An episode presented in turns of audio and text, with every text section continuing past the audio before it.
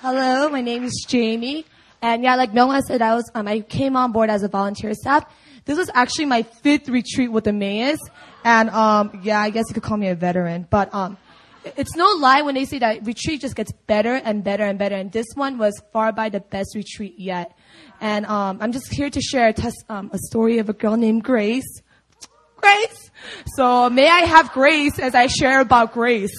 But anyway, so Grace McLean, so you guys caught that a little late. Um, Grace McLean, she's sitting right there, and um, she was in. I had the pleasure of being her small group leader throughout the retreat. And just a little background information on Grace. Grace is an adoptee. She was adopted when she was six, and she moved out to Hawaii. And um, yeah, she, growing up, she did have a background at church. She would go out, but then I guess come along high school, she just started to feel kind of like a void.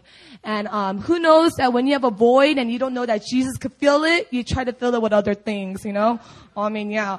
So then, and then so Grace, like, you know, she tried to fill it with other things, like, you know, drugs, alcohol. And um, her coming out to Emmaus was like, man, it was God ordained because she, the, her words exactly like, I would drag myself to the meetings. I don't know why I came. I even told Judy Choi, my familiar leader, I don't know why I'm signing up for familiar. And even for retreat, she's like, I dragged my feet to the retreat. And I told her, I was like, Grace, you didn't drag yourself here. God dragged you here, you know? And then it was about to go down for Grace. I was so excited for her. And, um, man. But anyway, so then Saturday night, you guys are probably gonna hear so many testimonies about Saturday night. Whoa, it was like, there wasn't a dry eye in the room. It was just amazing. And uh, there were so many breakthroughs. And I'm just going to share briefly about Grace.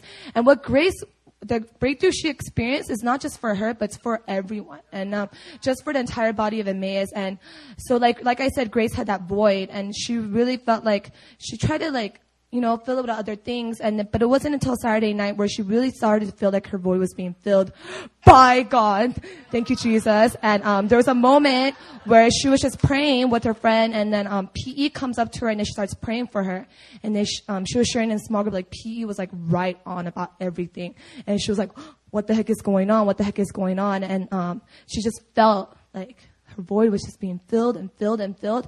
And you know, being a small group leader is such a blessing because you could literally see their countenance change from day one till um, till the end. And Grace, oh my goodness, like there was a change. And then like, yeah, anyone who just meets her could tell that she's really special. I mean, she's just a natural leader.